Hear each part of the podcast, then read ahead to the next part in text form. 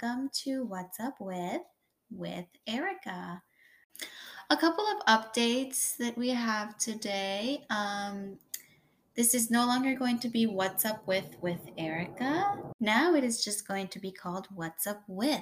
Another change um, on this podcast is now I have a co host with me, Nick. So it's going to be the two of us talking from now on, um, which is why it's not going to be What's Up with with Erika. Now it's just going to be What's Up with. And we're still going to be talking about anything and everything, you know, what's up with X, Y, and Z or whatever.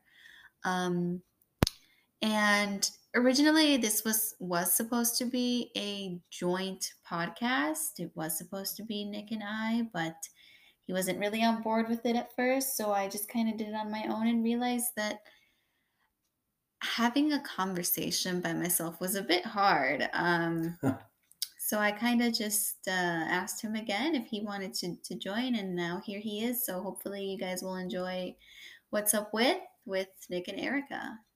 Yeah, well, um, thank you for the introduction and the uh, invitation. I'm really excited to be a part of this podcast. And I think that you really touched upon an interesting point that, you know, the premise is an ongoing conversation about topics and what better way to explore those topics than in conversation form. Mhm. So I think that, you know, for this purpose, having two people makes sense. hmm So yeah, thanks. And I'm excited. Thank you for joining me finally. it's been like 2020 was quite the year. Yeah, I, no, I agree. 2020 was the year, and I think Yeah. that that's why um, the episodes for this podcast were so inconsistent because it was just like one thing after another. Um, and like I completely understand why you didn't join at first, but now that we've kind of like settled into the new normal, um, we can we can start what we've been meaning to to start. And yeah, I mean, you said that you know this this podcast is about having conversations on certain topics and i feel like if i did this by myself the topics would be very one-sided and you and i are constantly having conversations and debates on We really are. many different things um, And that's actually a really good point because um, we'd like to kind of couch this conversation that these opinions are solely held by Erika and I. mhm, Uh, we are by no means experts, but I will also say we certainly have uh, experience in some of the areas that we're going to be talking about. mhm. Um, but I think that our purpose in doing this is as much for ourselves as a potential audience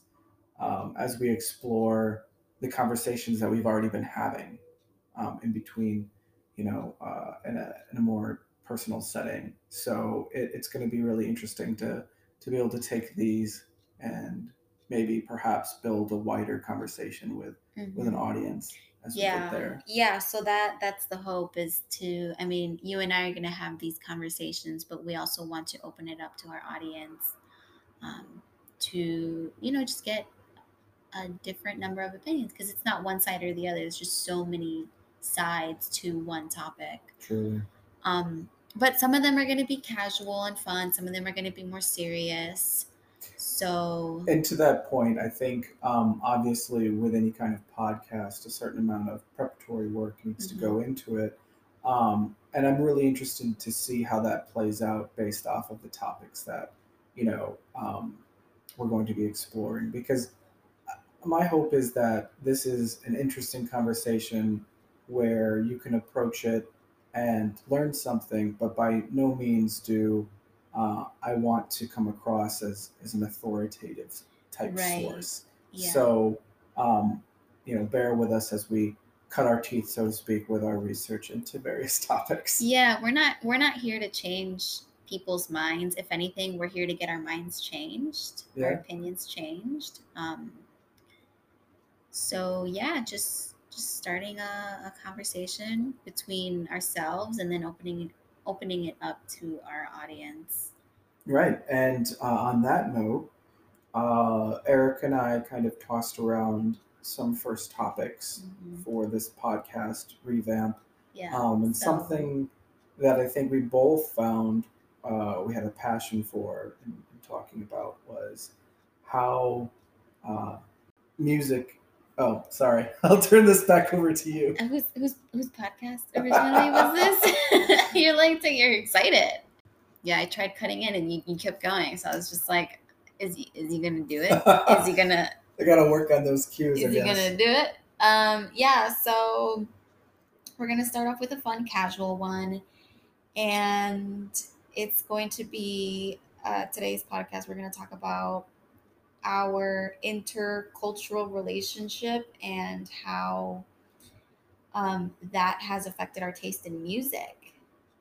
So, yeah, so I think that the main music genre that we're going to focus on is country music, but we're also going to dabble a bit in Spanish music, like um, right. Mexican, Latin American Spanish music, not like Spain Spanish music. And I and I think we're gonna really focus on those two different genres because coming from our uh, you know backgrounds, those are the two biggest changes I think we can agree we've seen in uh, our music choices for uh, each other. Yeah. Um, we've seen the the greatest range of growth, and not only that, um, legitimate appreciation. I think. Yeah. Um, okay, so let's get started. Um, tell me about your background in country music. So, uh, Boy, yes, let's get started. a great, what- a good pla- a great place to start. Yeah. Um, I wasn't born in a city, a large city. I grew up in a small town, about a couple thousand people. In fact, I grew up in, in the country, surrounded by cornfields. So, Yeehaw. yeah, exactly. Big yeehaw. I like to say that I grew up in a cornfield. You did. I- I Your did. house is surrounded by on three sides. fields of corn. Yeah. Yes. That's so scary. beans. Children of the Corn. Uh, that movie did terrify me growing up. I bet Um, it did. It, really did. But so my dad kind of styled himself as uh, a cowboy, even though he's an engineer. But from my earliest memories, he was always wearing a cowboy hat, listening to, you know, Garth Brooks and uh, the greats from the '90s, Tim McGraw. So obviously, um, you know, my earliest memories would be driving in his Jeep and him listening to the country western music station. So country had a a large part in my formative years as far as you know kind of music goes. Um, so fast forward uh, to when I moved to the city after graduating from grad school, and uh, I met Erika. I was coming from a perspective of this cowboy moved to the city. Yeehaw. Yeehaw! I'm gonna say yeehaw like every little please, while. please, I, I, I appreciate that. Um, and I felt it was a way to kind of conserve a part of myself and have a little bit of individuality, I guess, amongst the big cities. So I really focused on the country. And when we would drive, or so you were unique I tried to be. because you were like, I'm a small town boy Yep, yep. in the city. I didn't have a pickup truck. I, I had a Ford Focus, but you get the picture. Good, good enough. Good Yeah. enough. Um, so of course, you know, as Erika and I got to know each other, I exposed her to the the greats of my past, and also, um, you know, I got a shout out to 95.5 here in Chicago. Uh, great radio station, excellent with the hits for country. So you know, um, the, so I guess my question is, you were kind of forced to listen to country music. insofar as you're right, because you know your your dad, you're Yeah. just a little kid in in the back seat, and he listens to uh, what he wants to. So Mhm. yes, I, I would say I was forced. You were forced, and then you were forced to like it, and then you voluntarily liked it. Agreed. Yeah, I think that I had the same exact experience with that with you. Um, that's how I came. Yeah.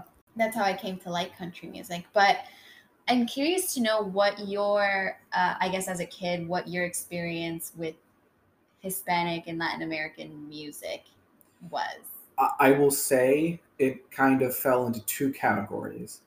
Um, it was uh, you know mid two thousands Daddy Yankee, Gasolina.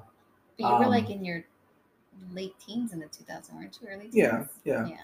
And then, you know, of course, you're Enrique Iglesias, and from Spanish in high school, Juanes. Mhm. Um, and then obviously a little bit skewed because I had the opportunity to live in Spain when I was a kid. So, Yeah. you know, I was exposed to a lot of uh, Spanish artists. La Oreja de Van Gogh comes to mind. Um, so, but traditional, I, I think, you know, like, um, Mexican banda corridos. Right, and then the like other that. side of it was, you know, if we went to a Mexican restaurant or something, they would be playing Yeah. a more traditional style music. But it wouldn't stick.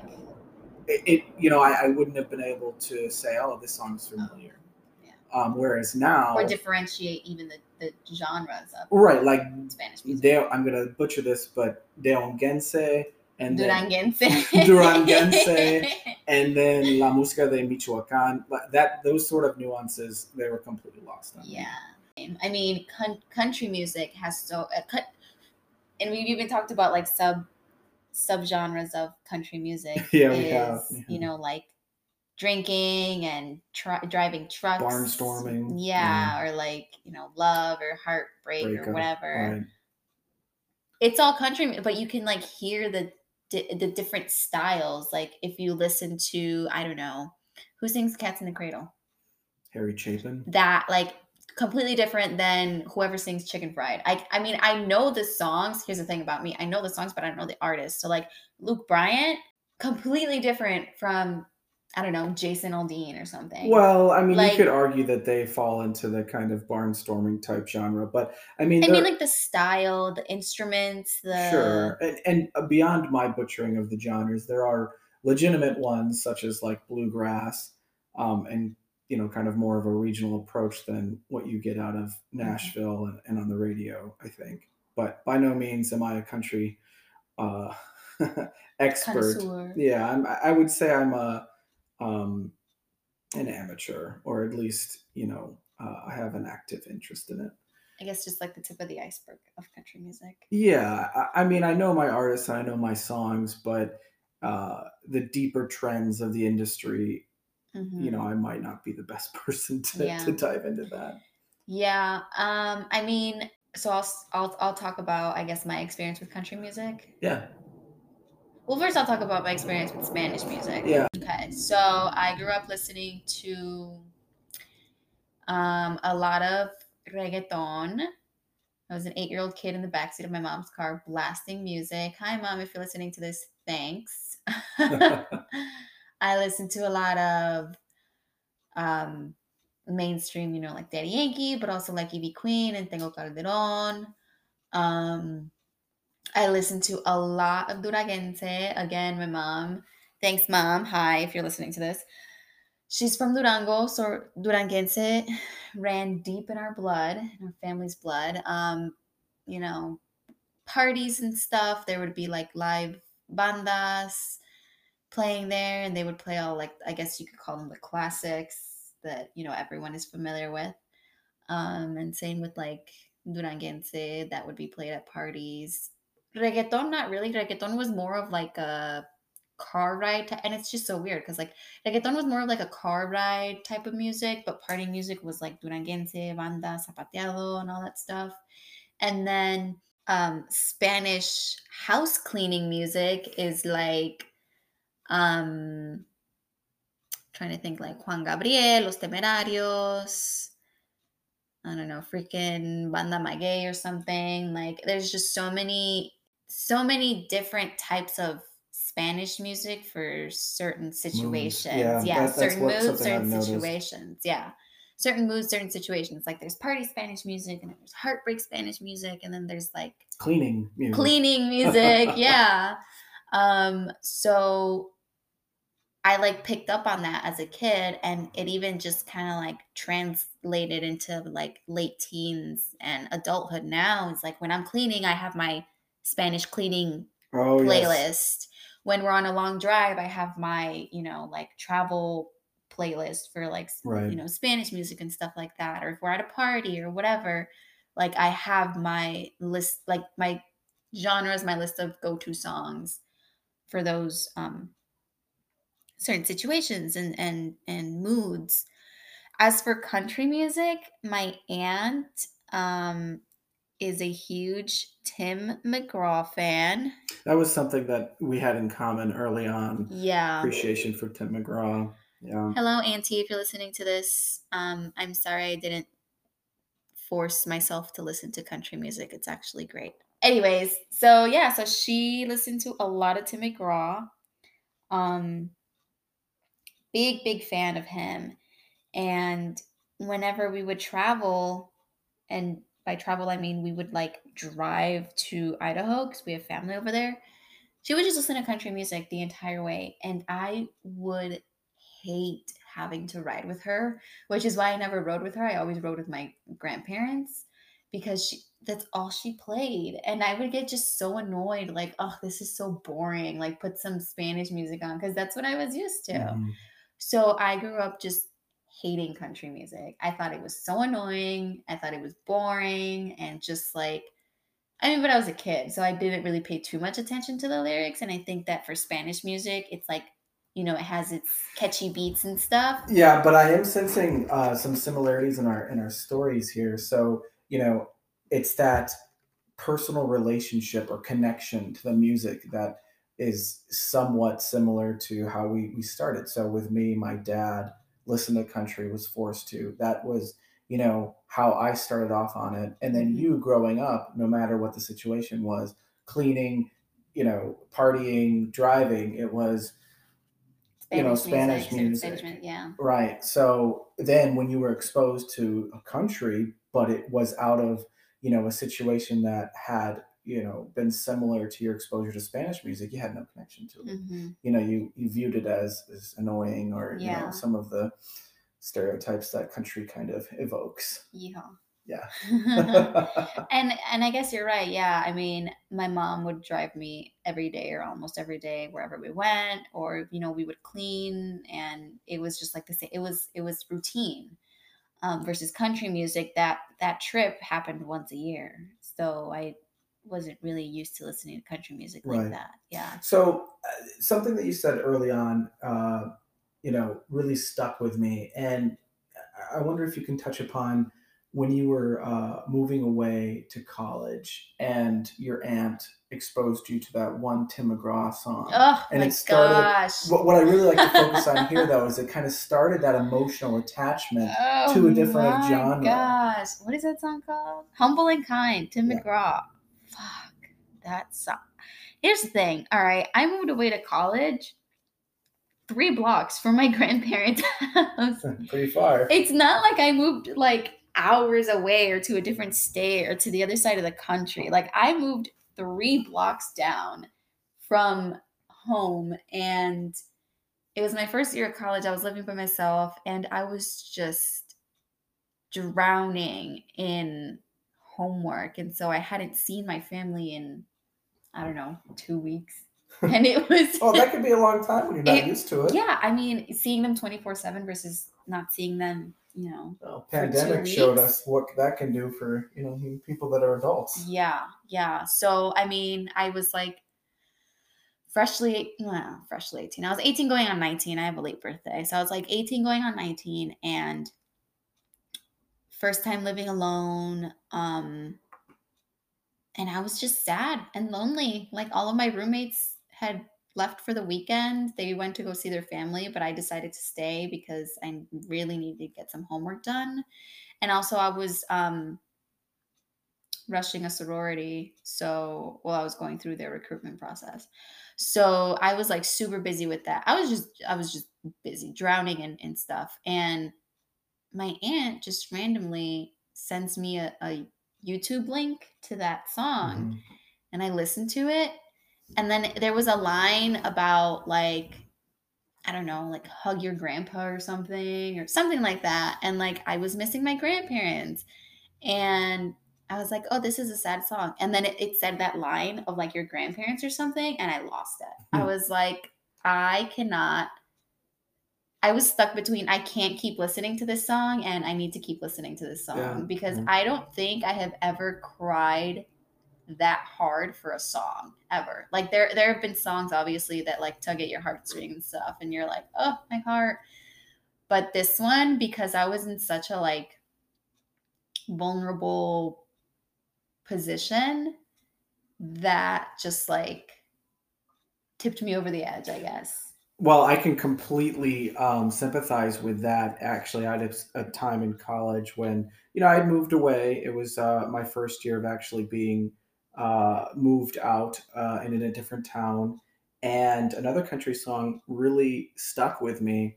Um, it's "The House That Built Me" by Miranda Mhm. Lambert, and um, basically the whole premise of this song is she's grown up, she's moved out, the house is sold, and uh, she finds herself back in her hometown, and she decides to go to the house that she grew up in, the house that built her, and it's and it's owned by someone else, Mm, and it's just her journey walking through this house that had so many memories to her mhm. and mentions of her parents and and their relationships.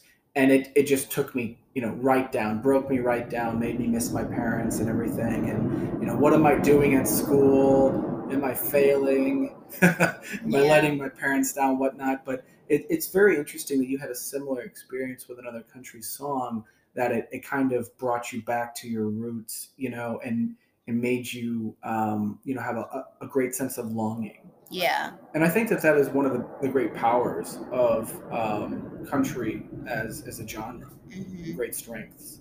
Yeah. Okay, so I guess how how has our relationship influenced our taste in music?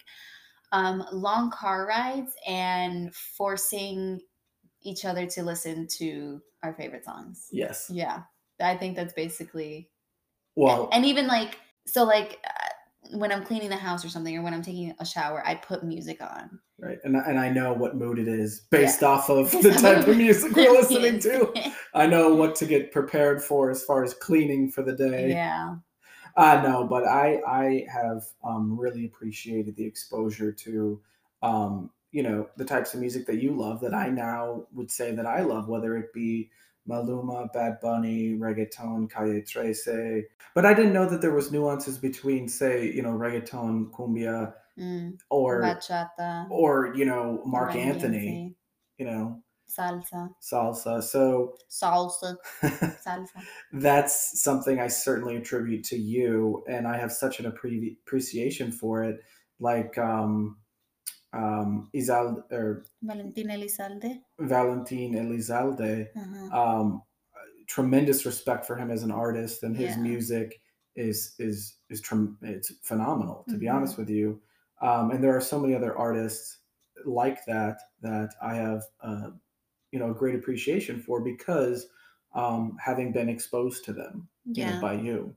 And I really appreciate that about you is that like you listen to this music and you may not completely understand everything that they say, but like I tell you about them. Like for example, Valentina Elizalde or Joan Sebastian, um, and you like learn about them like you're you're willing you're willing to learn first of all you're willing to learn about them and then when you do learn about them you develop this respect for them the same way that like myself and like my i guess i guess my people respect these artists Absolutely.